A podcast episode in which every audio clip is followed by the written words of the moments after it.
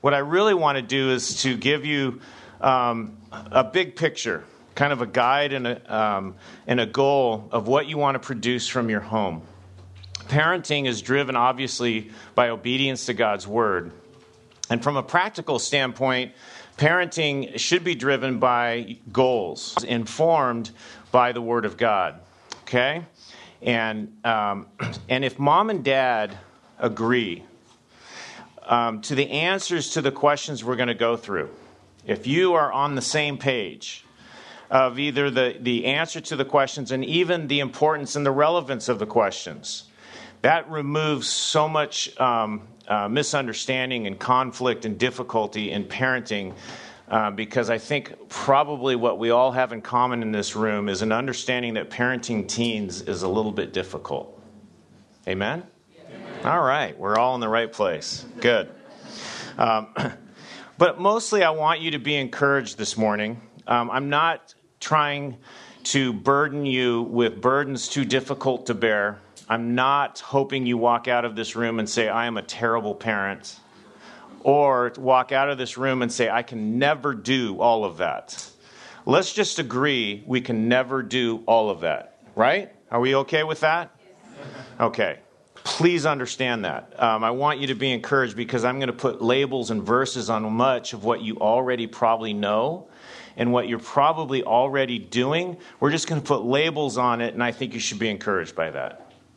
Okay?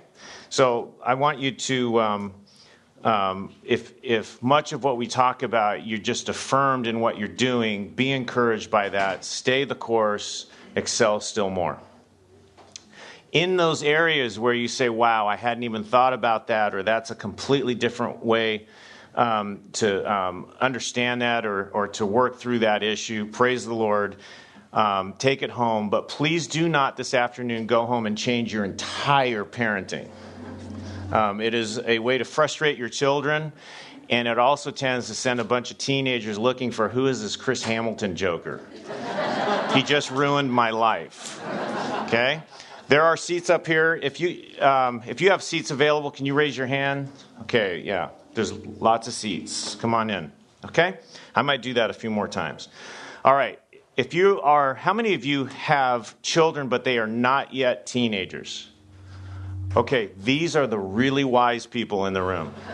Okay, they're figuring this out um, before they get there, um, and that's good. If you are parenting teens or you will be t- parenting teens, and that covers all of you, your role as a parent is changing.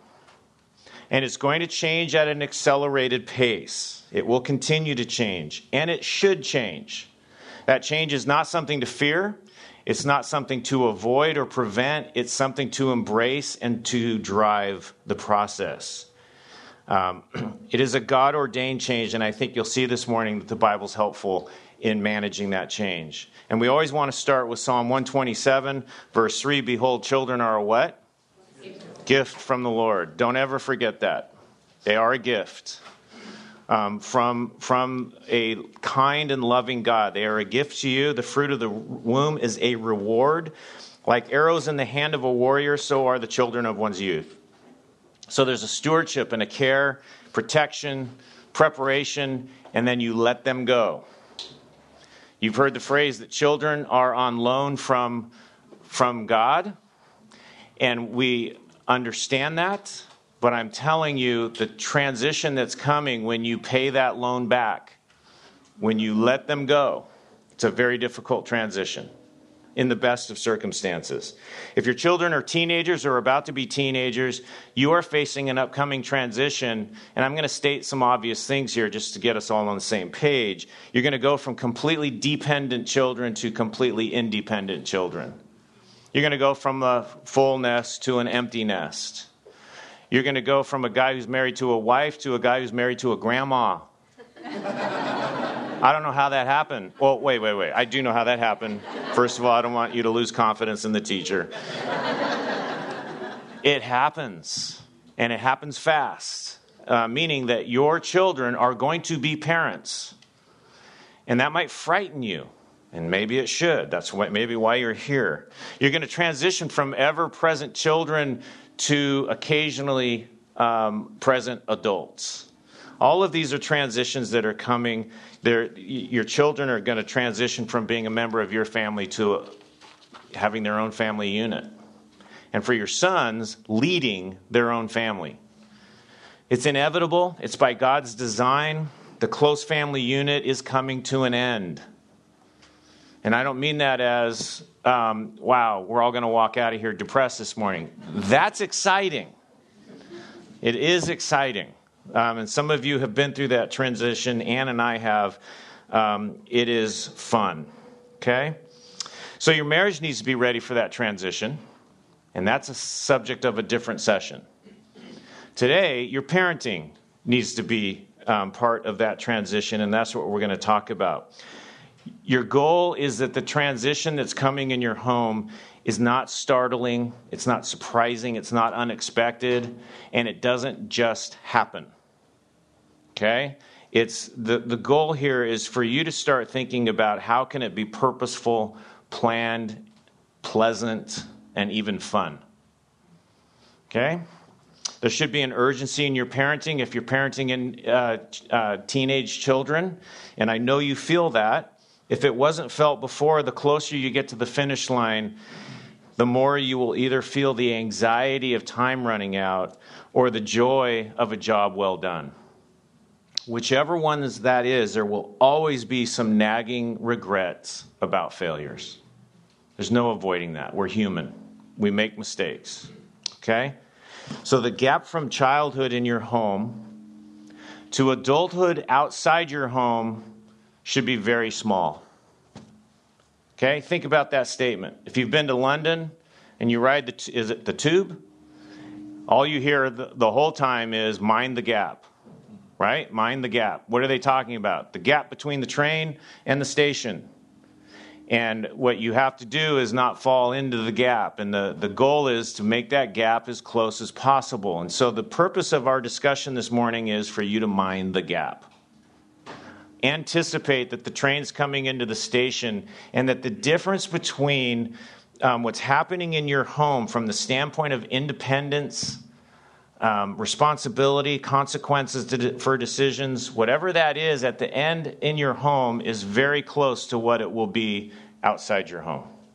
Whether your children leave to go to college, or they leave to get married, or they leave just to leave, that leap from what's going on in your home to what they experience outside of your home from a responsibility and an independent standpoint should be as small as possible. And I want you to consider how to do that. The leap from the confines and the rules and the control that you have in your home to the freedom and responsibility outside your home um, can um, be easy or it can be a huge chasm okay? And I know you want to serve your children well. A young person who leaves the home having never experienced the interchange between freedom, independence, and responsibility are at a huge disadvantage. Ann and I have been involved in youth ministry our entire, uh, almost our entire um, married life. And we see people that, young people that get into college, and suddenly nobody cares when they get up in the morning we went through this with our daughters. We didn't know whether they got up in the morning. We didn't know what time they got home. We didn't know who they were spending time with. We didn't know if they were going to movies or watching TV or anything else. Okay? That's the transition I'm talking about.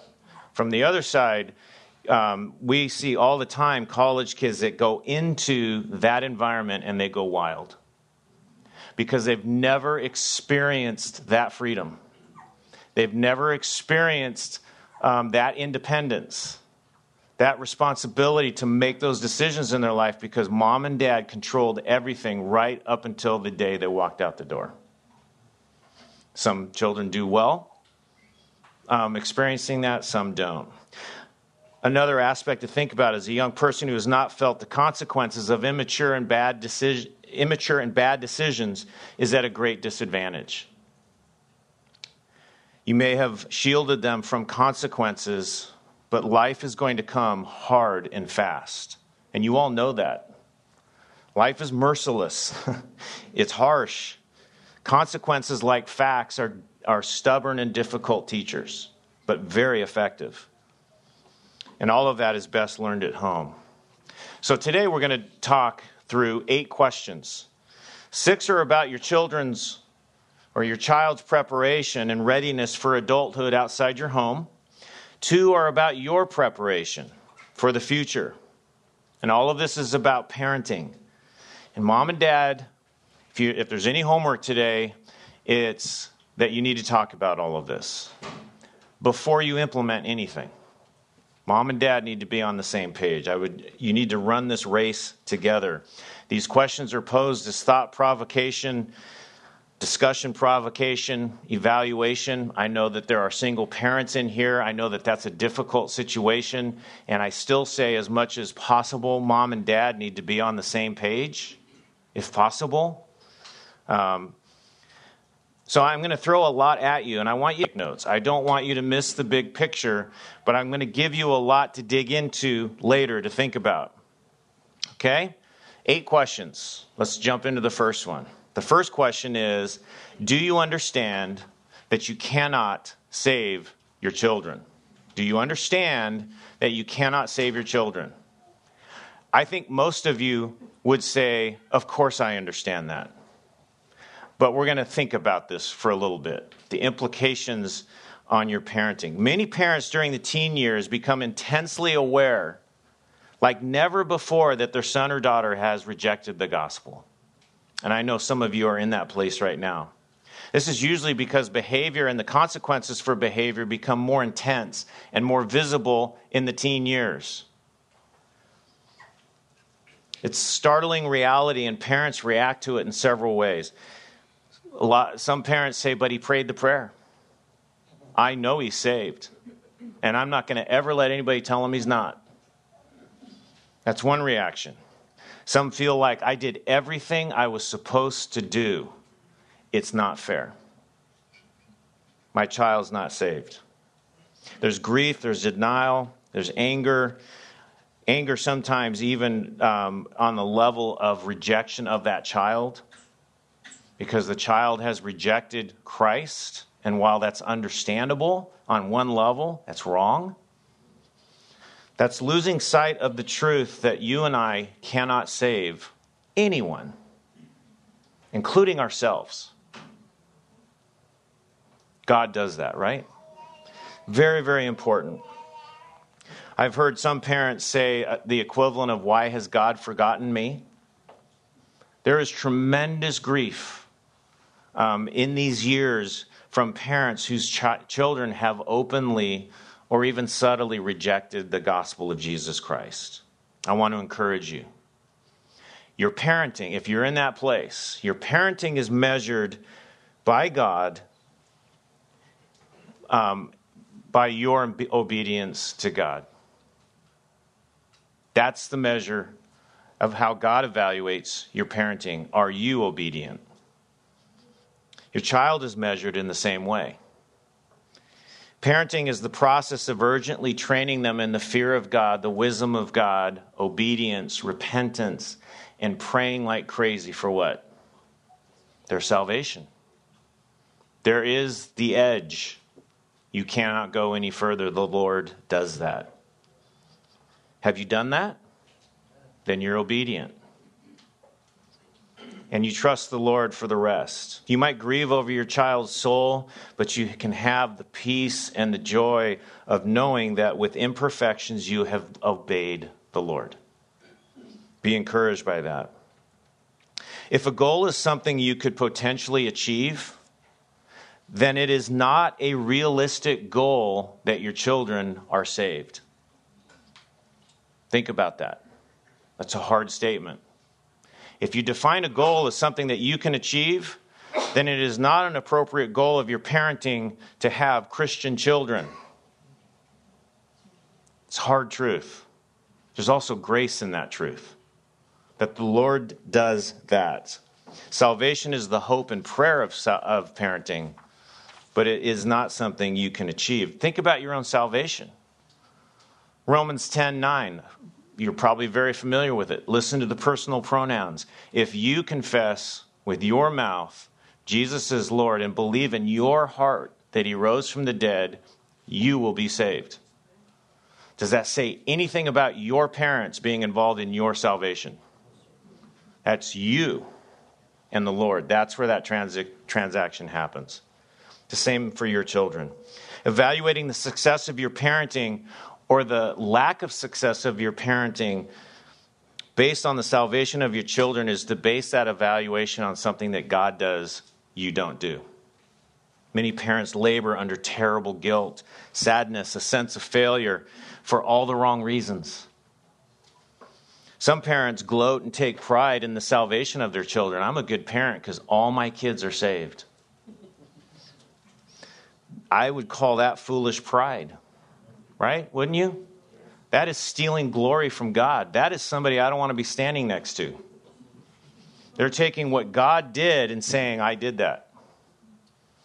It's a very, very dangerous place to be. There are seats up here if you want. If, there, if you have seats next to you, can you raise your hands? Good.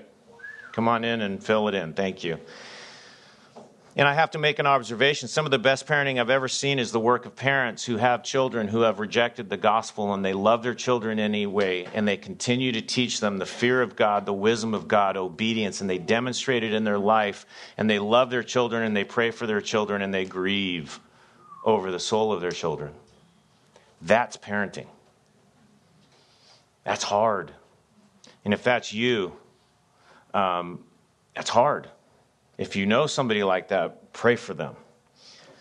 One other observation before we go to question number two we need to be careful about making salvation a matter of obedience to mom and dad. Another um, hard truth that is adding to the gospel. And the Bible speaks very clearly about doing that. That is not a good thing to do. Salvation is not a matter of obedience to mom and dad. That is a reconciliation and a transaction between God and your child. And you can encourage it, you can pray for it, you can talk about it, and you should.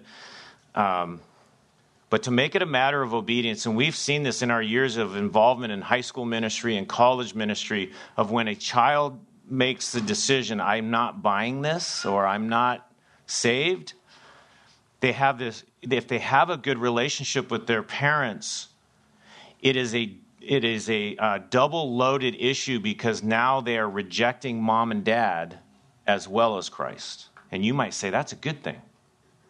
That prevents them from rejecting Christ. Go back and remember what you know about the gospel. That's not part of the gospel message. Okay? And what it starts to look like is rebellion and it creates all kinds of difficulty. And why am I talking to you about this? Because I want you to anticipate all this and think about how um, you are viewing the salvation of your child and how you're viewing even your own parenting. Your love cannot be conditioned on their spiritual condition. In fact, the Bible makes clear that we are to pray for and to love those who are unsaved. And I would say that would especially apply to our own children, wouldn't it? Trust the Lord. Pray for your children. I, I'd like to just stop and do that right now. I get a sense that uh, some of you are in the middle of this. So let's pray. Lord, we do thank you for our children. Lord, we humbly acknowledge and even joyfully acknowledge that you save. Lord, we understand that we cannot save our children, but that you can. And Lord, I pray for each of the families represented here and each of the children represented here. Lord, if it's your will, would you save them? Would you bring them to a saving knowledge of Jesus Christ so that we could experience the joy of that type of unity with our own children? Lord, we trust you, we love you, and we leave that to you. And I just pray that you would help each of us in our parenting to do what we're called to do be obedient to you um, as, as we pray for our children. We pray this in Christ's name. Amen. All right. Question number two. Question number two. The first question is Do you know, do you understand that you can't save your children? And I know that's, that's the heavy one. Okay. Number two. Do your children know that God created them? And you say, This is another Sunday school question with a Sunday school answer. This is a profound question. The answer to this is the, the point of bringing this up is your children, before they leave your home, need to understand that God created them. And I want to show this to you. And when I say do they know, I mean do they really know? Not as a theory, but as an undisputed fact, immovable truth. Do they know the implications of it? Do they understand that everything flows out of this truth? That God created them. In Genesis 2 7, it says, Then the Lord God formed man of dust from the ground and breathed into his nostrils the breath of life, and man became a living being. Maybe the most profound verse in all of the Bible. Because, but for that action of our Creator, we would not be here. And the profundity of that concept if, if we were to, we could spend a whole session um, just pondering that. It goes along with Genesis 1:27. God created man in his own image. In the image of God, he created him. Male and female, he created him. Unfortunately, I don't think I have to say much for you to understand our culture is completely rejecting that truth. There's one implication right there. It is not a question about whether there's only two genders. The Creator said it. Of course, you know, I haven't delivered babies, but I'm pretty sure when you deliver a baby, you know whether it's a boy or a girl. We live in a foolish world. Um, but the question of do your children know that God created them, that is just one example that I just gave you of the clarity that comes from that truth. God existed before your children did.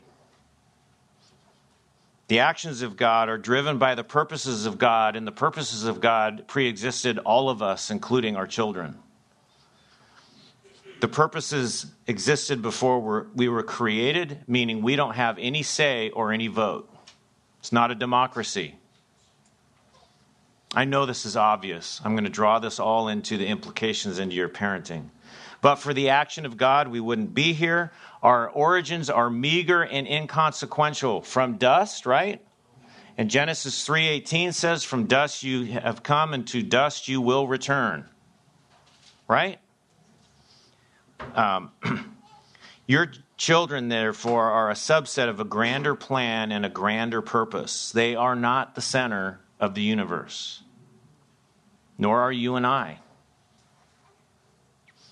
The Creator sets the rules in accordance with His plans and purposes. And in the garden, man rejected that profound truth. It didn't take long to say, Yeah, you created us, you told us how we're supposed to live, but we think we know better.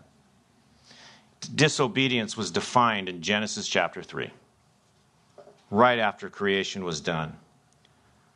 We serve a big God. We are created by a big God. And in spite of that bigness, for some amazing reason, your child is at the center of God's love. And so are you and I. Because it says that God sent his only begotten Son to live a perfect life, to be murdered for our redemption, to be raised again, and to return to sit at the right hand of God so that we could have salvation, so that we could be reconciled to God. That's love. That's amazing love. That's profound, life changing truth. And there's a lot more we could say about the battle for creation, if you will. The battle should not be a battle. It's not about science. It's not about the scientific method. It's really a battle for the, rec- er, the recognition that you and I are created beings. The Creator, by definition, is all powerful, all controlling, majestic, awe inspiring, above all other authority, magnificent beyond our ability to describe. What am I talking about here? Do your children know, by the time they leave your home, will they know? I mean, know that God created them. What comes out of that is the fear of God. That's really what I'm talking about. You hear the fear of the Lord is the beginning of wisdom. What is the fear of the Lord? This is the beginning of the process of understanding who God is and what He's done. And it has profound impact on, our, on your life and my life, and on, it should on our children's life. There's some things you're trying to teach your children that come right out of this truth. I would imagine you're trying to teach your children humility. You want to produce a humble son or a humble daughter when they leave your home. Well, it goes right back to Genesis 1. God created us. God is big and I am small. I love Isaiah 40. It's one of my favorite, it probably is my favorite chapter in the Old Testament. It lays out the story of a very big God. And by the way, in verse 11, it lays out the intimate closeness of the shepherd with his sheep. But humility. I can rail against God's rules or even try to live against them, but I will not find peace or happiness doing that because you cannot live against the Creator's rules and do well. Worship. I would imagine you're trying to create um, adults from your home who worship the Lord, who fear the Lord. Human beings are created to be worshipers. All too often, teenagers want to worship at the altar of social media, movies, um, games, friends.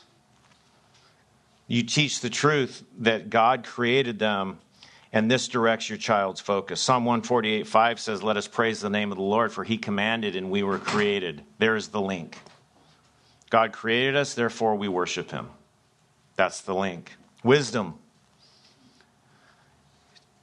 It's eminently wise to obey your Creator, isn't it? If, you, if your Creator says this is how you should live, I think it's wise to live accordingly. Let me say it the other way it's incredibly foolish to believe that you're smarter, better, or wiser than your Creator. Think about the foolishness of that. And yet, that's the wisdom of the world, and James calls that earthly, natural, and demonic wisdom. Take them back to the truth that they are created and they are created in the image of God. They are loved by God. They are created by that God and they must be reconciled with God. Obedience, the very essence of disobedience is traced back to creation. It's the rejection of God's purposes and his perfect design. And we do it today. And it's accelerating in our culture today. A complete rejection of the concept that we are created beings. Because if you can wipe that out, you have eliminated any obligation to obey that God. That's the pool we're throwing our children into. That's the pool we're all swimming in. Your children must know when they leave your home that God created them, and we will we'll call that the fear of God. They need to know God. And it starts back at creation. This is the starting point of parenting. And if there's one verse I want you to walk out with today, it's Psalm 111 10. If you're taking notes, just write down this reference. Here is the essence of parenting in one verse.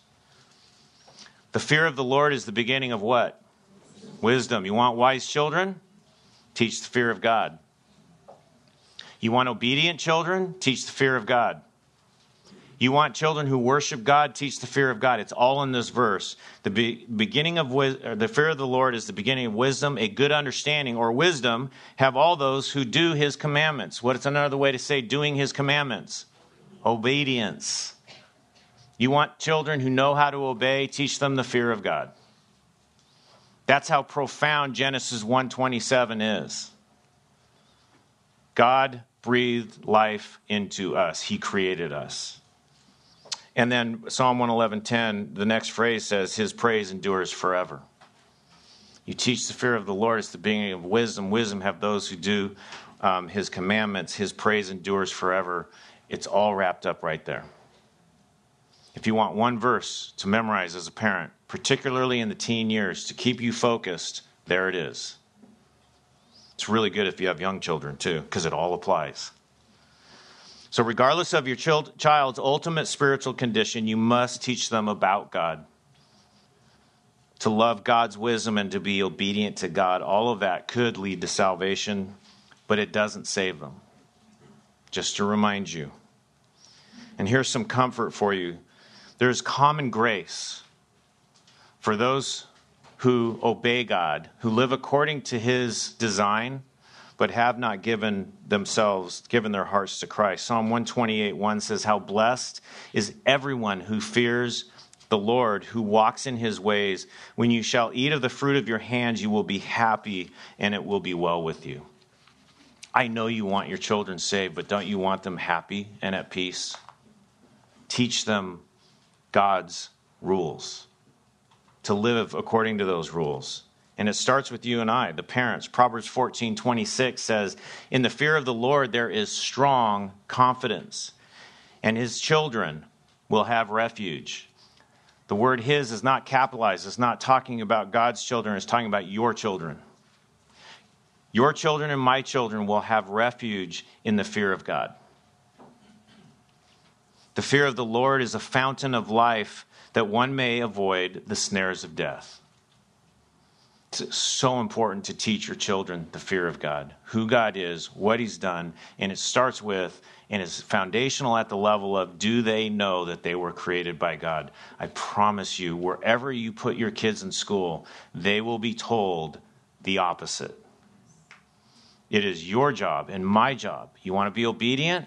I want to be obedient. Teach my child they are a created being by a powerful God and a loving God, and a God with whom they must be reconciled. All right, number three. Number three, your children, when they leave your home, do they, will they know the value of wisdom?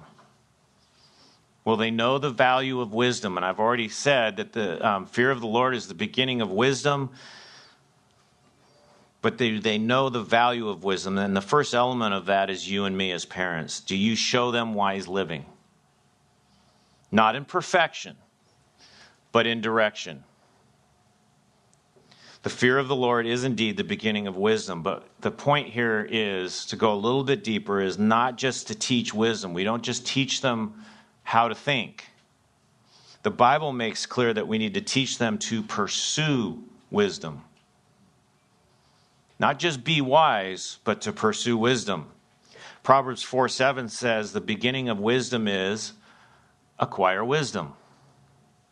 And with all your acquiring, get understanding. There is no time limit to this. This never ends. This is particularly relevant to those of us who are parents. We're never done acquiring wisdom. I hope you've never finished that pursuit. Your children need to see that you are seeking wisdom, and by your example, they see the importance and the relevance of the pursuit of wisdom. Show them by your own habits and curiosities what it looks like to pursue wisdom. That's maturity and there's common grace again. regardless of your children's profession of faith, the Bible makes clear that good things come to those who pursue wisdom. Proverbs 19:8 says, "He who gets wisdom loves his own soul; he who keeps understanding will find good." There is not a bad end to pursuing wisdom. And there's deeper disciplines of wisdom that the Bible tells us even more pro- that will more profoundly assist them. And the lack of these, what I call disciplines of wisdom, will hamper them when they leave your home. The discipline of purpose. Are your teenagers being prepared when they leave your home to be planners, to think beyond tomorrow, to set goals? Do they understand the difference between a goal and a dream? If I say my goal is to play in the NBA someday, you're all going to laugh at me. Why? Because I'm not going to be in the NBA. That's a dream, that's not a goal. If I say my goal is to be a medical doctor someday, you can laugh at me if I'm not pursuing medical school and training and studying and getting work experience. That's a dream. A goal is when your teenager says, This is what I want to do with my life, do they understand the concept that that's, those are nice words, but outside of effort and planning, those are empty words? I might even say foolish. Ephesians 5:15 says therefore be careful how you walk not as unwise men but as wise making the most of your time because the days are evil so then do not be foolish but understand what the will of the Lord is purposeful living planning Proverbs 6 um, it is a father teaching his sons and he says go to the ant oh what have you ever thought about that? Who's he calling a sluggard? Yeah. Don't go home and do that today. Think about that.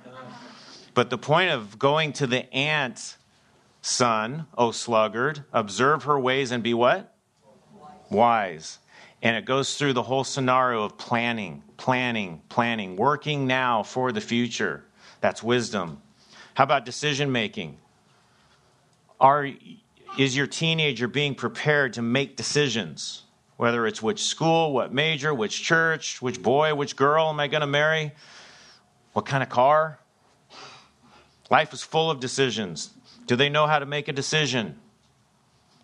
Have you allowed them to live the consequences of bad decisions? If you haven't, then they make decisions flippantly. And someday that's going to catch up with them. Friends, do they know the value of a good friend? Do they know the danger of a bad friend? Do they know in the Bible that the issue of friends is not social association, it is influence? Do they understand that the wisdom in Proverbs is that you pick your friends, you don't let them pick you? Because it's not you're picking who you spend time with, it's you're picking who you're going to allow to shape and mold your thinking. That's wisdom. Curiosity, I've mentioned this. Do they know the humility, that humility and curiosity must correlate, correlate with getting wisdom and pursuing the knowledge of God, both of which are the pursuits for life? Can't tell you how many college guys I talk to who have zero curiosity about anything. Blows me away. And if they're not curious about anything, those aren't the uh, young men who have been trained to go get wisdom. They're not curious about who won the baseball game, and they're certainly not curious about how then should I live. Teaching our children curiosity, training that into them. Um, do they understand that wisdom is the pursuit for the rest of their life? Have you taught them James 1 5? If any of you lacks wisdom, let him what? Ask of God. So their pursuit of wisdom should start with God. And by the way, it goes on to say he gives to all generously and without reproach, and it will be given to him. That's a prayer that's going to be answered. They need to be t- dependent on the Lord for wisdom.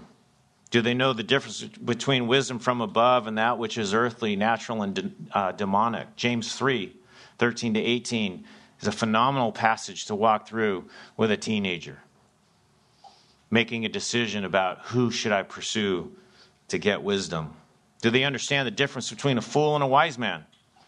Proverbs 1 20 through the end of the chapter draws this distinction, and it's a really simple distinction. It's pretty profound. A wise person seeks what? Anybody know? A rebuke. Have you trained your children that it is admirable and profitable to be rebuked? So many people come out of their homes, go to college, and they're blown away when they get a fail on their paper. I don't know if they still do that in college anymore, actually. they have never been rebuked, and they don't know what to do with it. They don't see that as that's an act of love, that's for their good. That person's actually for you. The world's full of fools. They hate rebukes, will avoid rebukes. Proverbs 1 talks about how they refuse, neglect, turn away, reject, and spurn um, reproof and rebuke. A wise man seeks it, asks for it. It's a good thing for mom and dad to think about in their own lives. Are they demonstrating that? Consequences. The wisdom of consequences. You got to let them feel consequences. Failure called by or caused by foolishness at five is far better than 15. And that's even better than 25. Foolishness is corrected by consequences. Proverbs 29:15 says the rod and reproof give wisdom. The rod and what? Reproof. That's consequences. That's life. That's what gives you wisdom. But a child who gets his own way brings shame to his mother. Proverbs. Yes, Proverbs 29:15. Do they know failure? Have you trained your children with the practical wisdom of failure? I know that's hard to hear. I know that's hard to watch. We did it. It's not easy, but it's biblical and it's good for them. There's no motivation for success if there's no risk of failure. And if they can learn that in your home, you are serving them well. You are closing the gap because I promise you, as an employer, even, that people who don't understand that when they walk into the, uh, into the work world or the school world are in for a rude, rude awakening. Prepare your, your teenager. Do they know the value of wisdom? There's a lot more we could say on that. Let's just keep going. Number four, have they learned obedience? Before your children leave your home, have they learned obedience? Not just to obey, not just to obey, but to be obedient. Ephesians 6 1, parents' favorite verse. Children, what? Obey your parents. Um, the flip side of that is parents must teach their children obedience. This is not optional. At the beginning of life, you must require your children to obey you. If you have not done that in your home, somehow you have to get back there. If you have your Bible, I want to show you something. Open to Proverbs chapter 1. I just want to make sure you understand this. You must require your children to obey you, to listen to you, to do what you say. And while you're turning to Proverbs 1, just a reminder that what you tell them to do and, what, and the ways you tell them to obey need to be from the scripture and be biblical.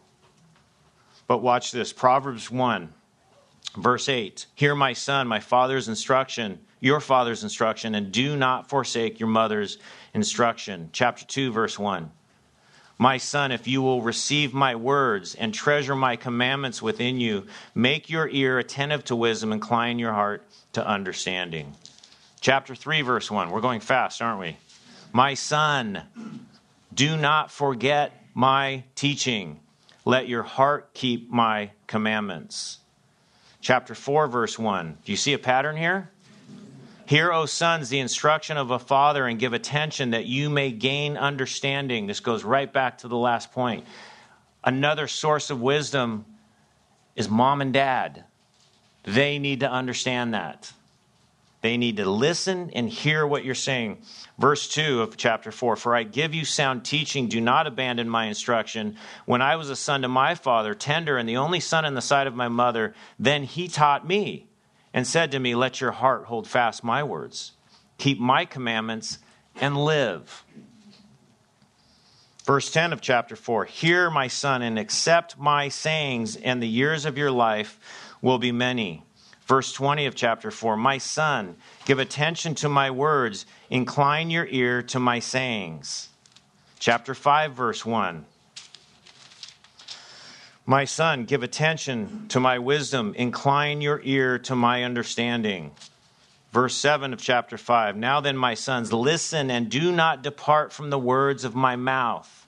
That is in the context of that father goes on to describe um, the. Um, um, goes on to describe the father's teaching on love, sex, and purity. I challenge you to read chapter 5 to your children sometime. It's hard to do in places. It's graphic, it's blunt, it's tender, it's intense, it's intimate, and it's required. And we can't forget that it is our role to speak of those things, and it is our children's responsibility to hear, to listen, to obey. And we could keep going. Um, we'll stop there. The first seven chapters of Proverbs are incredible.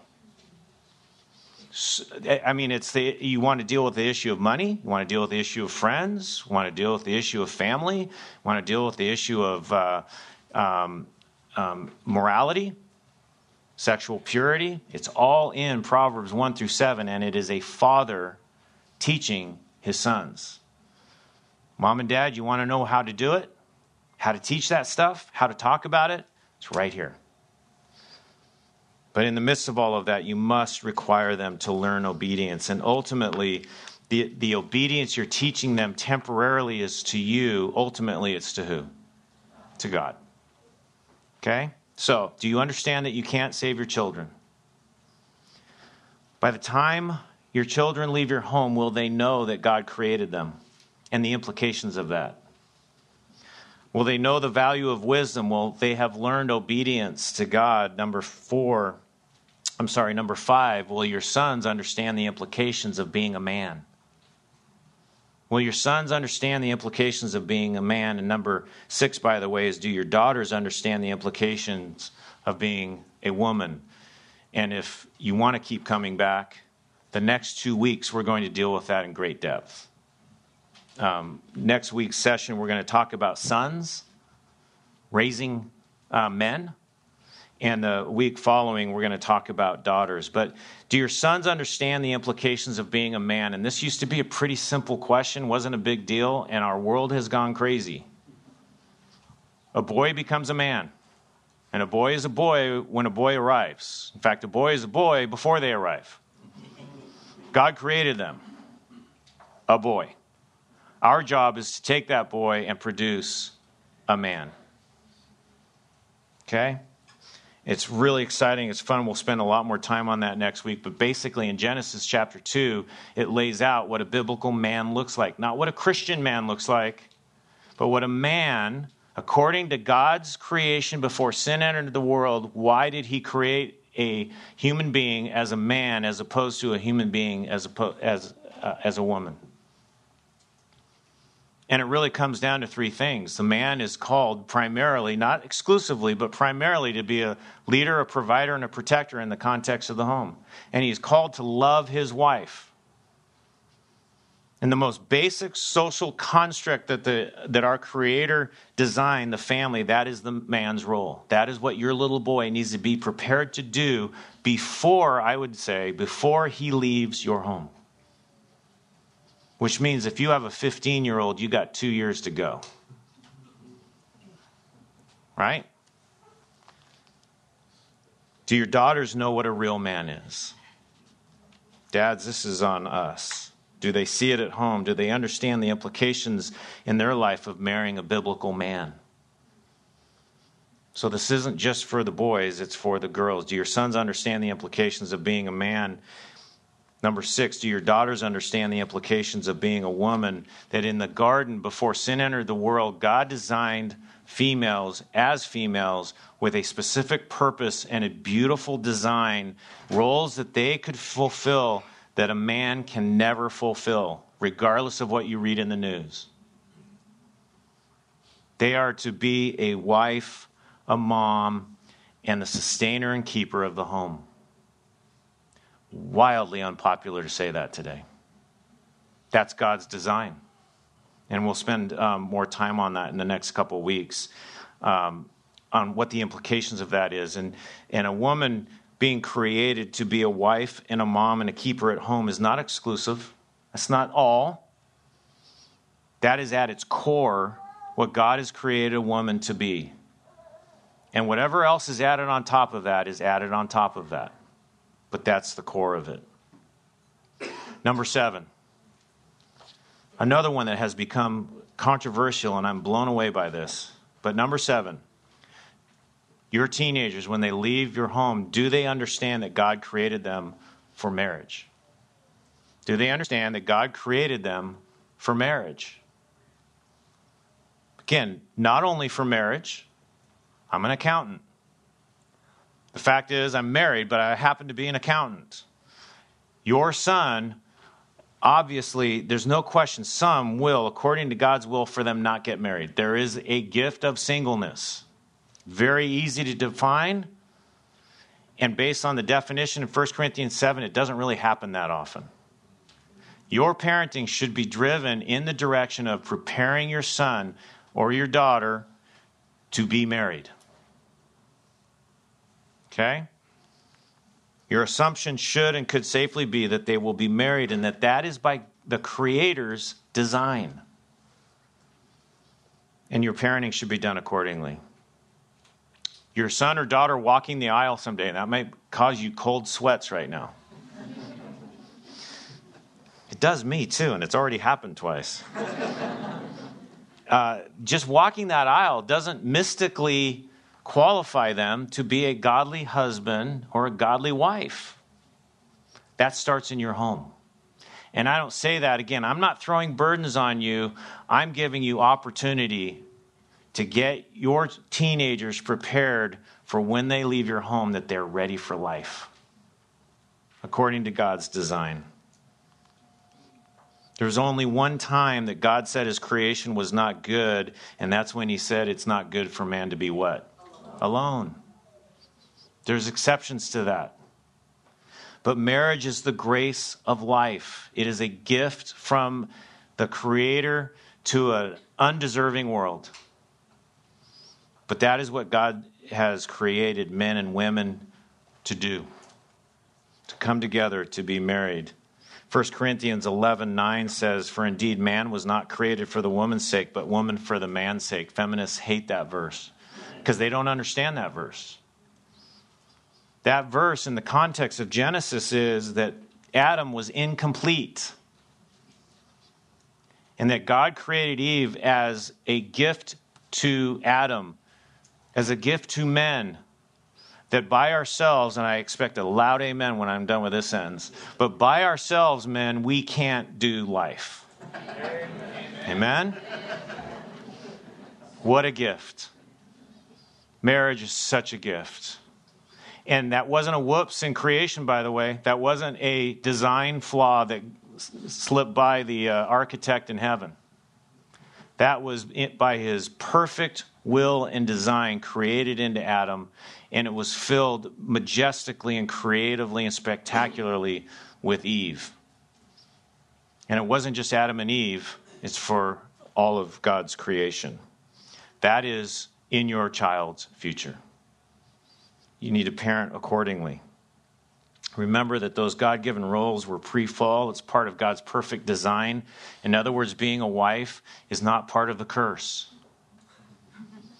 telling your little your boy that he's going to be a leader someday and by the way i don't care and we hear it all the time from young men i'm not a leader i'm never going to be a leader something went horribly wrong for that young man to understand that that's an implication of this truth that if you understand your little boy is going to be a dad someday he doesn't it's not optional whether he's going to be a leader it's what god's created him to be as parents we need to train into our sons the skills and the understanding of leadership in the context of the home. Okay? Hebrews 13 says that marriage is to be held in honor among all, and that includes teenagers. When they leave your home, do they understand that God created them for marriage? With some exceptions. There's no question there's exceptions. You all heard of Clayton Erb, right? There are exceptions. And if you understand the end, marriage, it helps clarify and animate your goals as a parent. Honoring marriage and how you and I live to demonstrate it for our kids and, and in what we say and what we teach and our purpose in parenting, that's all preparation. That's all preparing to mind that gap, close the gap. Not to um, be shocked when they walk out into a cold world. Okay? So, do your children understand that you, um, or do you understand that you cannot save your children? Do they know that God created them? Do they know the value of wisdom? Have they been taught to be obedient? Do your sons understand the implications of being a man? Do your daughters understand the implication of being a woman? And do they understand that God created them, with rare exception, to be married someday? And then, number eight, do you understand that your children will eventually no longer be bound to obey you? Do you, do you understand that your children someday will no longer be bound by Scripture to obey you? This might be surprising to some of you. Some of you, uh, um, I've heard dads quote, um, Colossians 3:20, children be obedient to your parents in all things, and they changed that really to mean for all time. That's not biblical. By the way, your child, depending on where they're at in the teen year structure or spectrum, your child either already knows that they're not required to obey you someday and they're looking forward to it desperately, or they're going to figure it out. And the reason I bring this up, and I, uh, we're going to close on this question, is because this is the source of enormous contention in the teen years. And I want to walk through how to navigate this um, so that it is not enormous tension, that it there is preparation, there is planning, and there's purpose in seeing that someday they are not required to obey you. So, how are you going to get to that point? At the beginning of life, there's no question children are required. I just spent a few minutes on this. They must what? Obey, Obey you, and you must what? Require it. You must require their obedience. They must learn that obedience. Once that's done, there is a process of letting go. You know, the, the verse, children, obey your parents in the Lord, for this is right. This is Ephesians 6 1. Honor your father and mother. Let me talk about those two just briefly. At the beginning of life, let's talk about the beginning of life and then the end of life. the end of life, yes. The beginning of life, we have a few new grandbabies in our family. It's pretty cool. And one of the observations you can make is that when that new little baby comes home and you lay them in, the, uh, in their cradle, they have absolutely no ability to disobey you, do they? You lay them down and you say, Stay. What are they going to do? Stay. You say, Eat. They're going to eat. They, they have no ability to obey, they have no capacity to honor. They're just looking to survive. Okay? Well, what happens as they get older, first of all, the obedience issue changes really fast, doesn't it? as fast as they can, they learn how to disobey. And as they go through life, honor becomes a concept that's trained in them. Okay? 1 Peter 2:17 for example, honor all people, love the brotherhood, fear God, honor the king. That is where you teach your children honor. And we've already talked about teaching obedience. Now let's go to the end of life. Let me just ask you practically, because this is usually the best way to get here. How many of you call your parents and ask them if it's okay for you to stay out past 10 o'clock? Anybody? Nobody? Are you all in sin? Have you ever thought about why you don't do that? it's a practical approach to it, but let's look at it um, biblically. Christ in, in the New Testament, when he was talking to the Pharisees, he never, when he was laying out the commands that they were not obeying, he was showing them their need for a Savior. In almost every case when he does that, he talks about honor your father and mother. He never talks about obey your mother and father. Why? because he was talking to and teaching adult men. And Jesus never quotes the command to obey parents, but he always quoted the command to honor parents. Because there isn't a requirement at some point to obey parents. So obviously, the relationship with your child will change. At the end of life, obedience is not the issue. You can neither require it nor expect it and you should not want to. What we're talking about now, I understand, is difficult, but this is a process that you should look forward to, where they are no longer calling you, saying, Can I be out past 10 o'clock? Amen? When does it change, though? When does it change? So, all kinds of, uh, what's that? 40. 40? Yeah. No, no, no, no, no, no. You know, I, am going to change my notes. What? Um, this is kind of like when can my child date? Anybody dealing with that question? Well, there's all kinds of answers to that. The, the common answer when we had teenagers was when they're 16.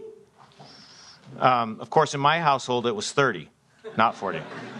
Didn't work out so well.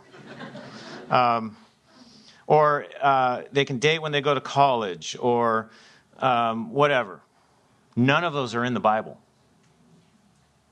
And that's to illustrate the, the question so, when does the requirement that your children must obey you end? And some of the answers I've heard is when they're 21, 40, college graduation, uh, when they move out of the house, when I'm no longer paying their bills, when they get married. Do any of these resonate with you? I would imagine I just covered the gamut of some of what most of you think is the end of when they're required to obey you. And then there's never. Children, obey your parents for all time. Is any of that biblical? Is any of it practical? Is any of that helpful? Have you ever thought about this? If you have if you're parenting teens, you need to start thinking about this. If you're parenting children who you think might survive to teenage years, you need to be thinking about this. Here's the answer the Bible does not say, which says a number of things. There's some freedom in this. Okay? There's also differences. Child number one, it might be at one age, and child number two might be at a different age. This isn't easy. Wouldn't it be nice to open the Bible and say, there it is? This is where you and I need to be going back to James 1 and praying, Lord, give me wisdom. And the issue should be this the issue is maturity, not circumstances. It's maturity, not life circumstances. The goal, though, that I want to present to you should be that this happens before they leave your house. Why? Because they're going to really mess up. When they start making all their own decisions, they're going to make bad decisions, aren't they? Come on. You know. You want them to make that in your home, in that context where you can teach and train, observe, not, not um, make fun of them, not put them down, not call them out, but to help them. You need to be for them. The determination of the requirement to obey you um, can be driven by you or by your child. And when it's driven by the child, we see this all the time, it becomes, it's marked by tension, uncertainty, anger, emotion. It starts to look like rebellion. When the child is actually going through a process that's natural and ordained by God, that there is a point where they separate from the need to obey mom and dad a process that's driven by you means it's dr- driven by the right people. You're mature, you're wiser, you're purposeful, you're encouraging, you're preparing them for life, and you're reminding them constantly, I am for you. I am not opposed to you. I am, I am for you. Okay? So, Something to think about. If you have teenage children who profess faith in Christ, you need to consider that maybe you stop talking to them about obeying mom and dad and start talking to them about obeying who? God. If you have children who come to Christ in their teen years or before, that is a wonderful gift. Because the, the um, point of contention is no longer you're not doing what I told you to do, you're not living in accordance with who you say you are, we need to talk about that. Okay? Therefore, and that is an easier transition, and I recognize that. And that doesn't apply to everybody in this room. But for those of you with children who claim to be saved, it is a golden opportunity to remove the obligation for them to obey you and to call them constantly to obedience to Christ. Okay? So, when appropriate, you look to grant freedom rather than withhold it the freedom to make decisions. As they demonstrate maturity, you honor them by granting more independence with accountability. And as they do well and earn trust, more freedom is granted. It is a loosening. You're looking for reasons to grant them independence, not reasons to clamp down on them and take it away. And I know that's a change in thinking. If you have five year olds, we're not talking to you right now. You understand that, right? I don't want wild things happening out there saying, uh, I learned this at church. and you also know once you give it away, you give away territory, it's very, very difficult to claim it back, isn't it? And that dynamic is a great dynamic to talk to your children about. You tell them, this is what's coming, this is what's happening, this is what just happened. Teach, teach, teach, train, talk about it. Let me illustrate it this way. When will you give your children the keys to your car? Never? Is it going to be 16 because the law says so? If that's what guides your decision making, uh, at the risk of sounding like I'm calling you a name, that's kind of foolish, right? There are heavy duty consequences to handing the keys to a really immature 16 year old. It is great fun to hand the keys to a mature, responsible 16 year old and still lose sleep at night, but to have the confidence um, that you can trust them. And why would you not tell them that? And it's not manipulation. It is, look, when you demonstrate maturity and understanding of responsibility, I am looking forward to giving you the keys to the car. I want you to experience life. And again, I know most of you are doing this. This is how you think. I'm affirming that the Bible is silent on a lot of things, and handing off and transitioning to adulthood is one that it is somewhat silent on, but that there is um, practicality. Keep your eye on what the end result is going to be and start driving towards that now. Think about when you want your child to stop asking for permission. The day is coming when they no longer need your permission and they might not even seek your wisdom. Consider when that will be. You determine when that will be. You drive that. Better that, that you open the door and say, You don't have to ask me permission anymore, than waiting for them to push through it. Because they will push through it. Some of you pushed through it. Some of you think um, it would be great and wonderful if your children keep asking for permission forever. It's a sign of a submissive child that they continually come to me for permission to do life. And it might be, but it's even more an opportunity to teach and discipline. Always asking parents for approval is, is a luxury. We always tell um, high school students when they, they want to talk about what they want to do, the first question we would always ask them is, What do your parents say? You might be glad to know that that when your kids go in our youth department, one of the things that they hear often is one way to know whether you're in God's will is whether your parent your parents approve, whether they've given their approval. And that's appropriate at that age. But at some point, that's a little weird, isn't it? I, I'll go back to how many of you call your parents and ask? Asking for the parents' approval too long can be dangerous. It becomes a crutch it puts something between them and whose approval they really need, and whose is that? God's. And that's ultimately where they're going. At some point, they must make their own decisions and live with the consequences, good and bad. And wouldn't that transition best happen when you are there, intimately involved to teach and to train, to guide, and to encourage?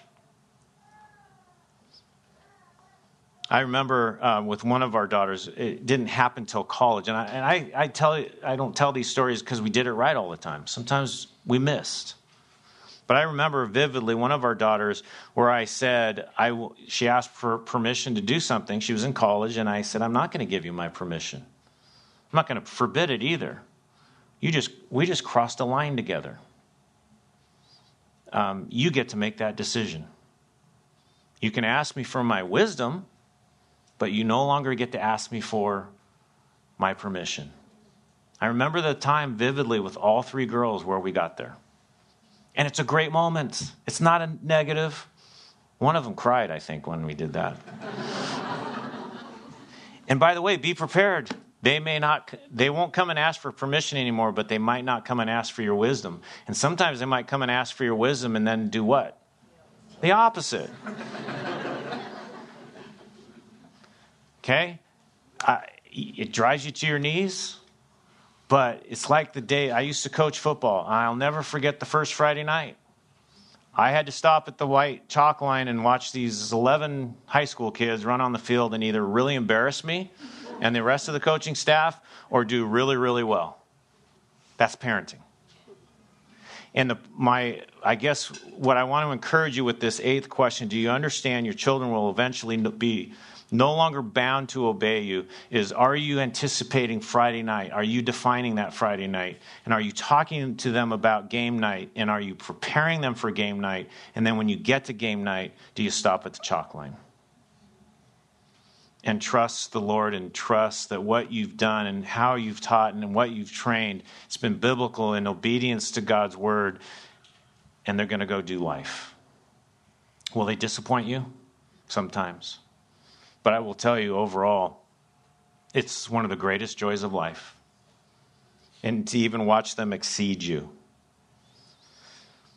So, give all of this some thought. Pray about it. If you have a seven year old, this isn't, this is way off. If you have a 17 year old, this conversation may be overdue. Don't have it this afternoon, though. Again, please. Think about it. Pray about it. Look at God's word. Be on the same page, mom and dad even if it's a single parent home, if it's at all possible for the mother and the father to be on the same page, anticipate it, talk about it as it's happening, mark it when it happens, be purposeful with your teenager.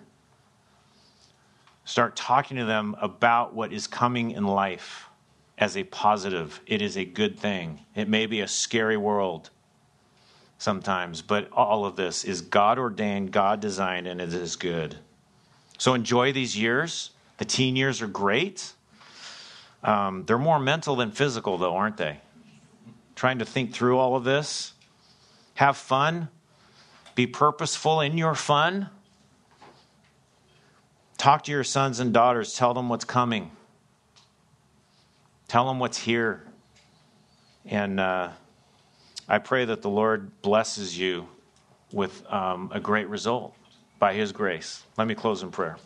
Lord, we're grateful to you for your word. We're grateful to you for our children. We, um, it's humbling to be a parent, and it is an amazing experience to watch from the front um, lines what the Lord, what you do, and what you will do. Lord, we again pray for the salvation of children.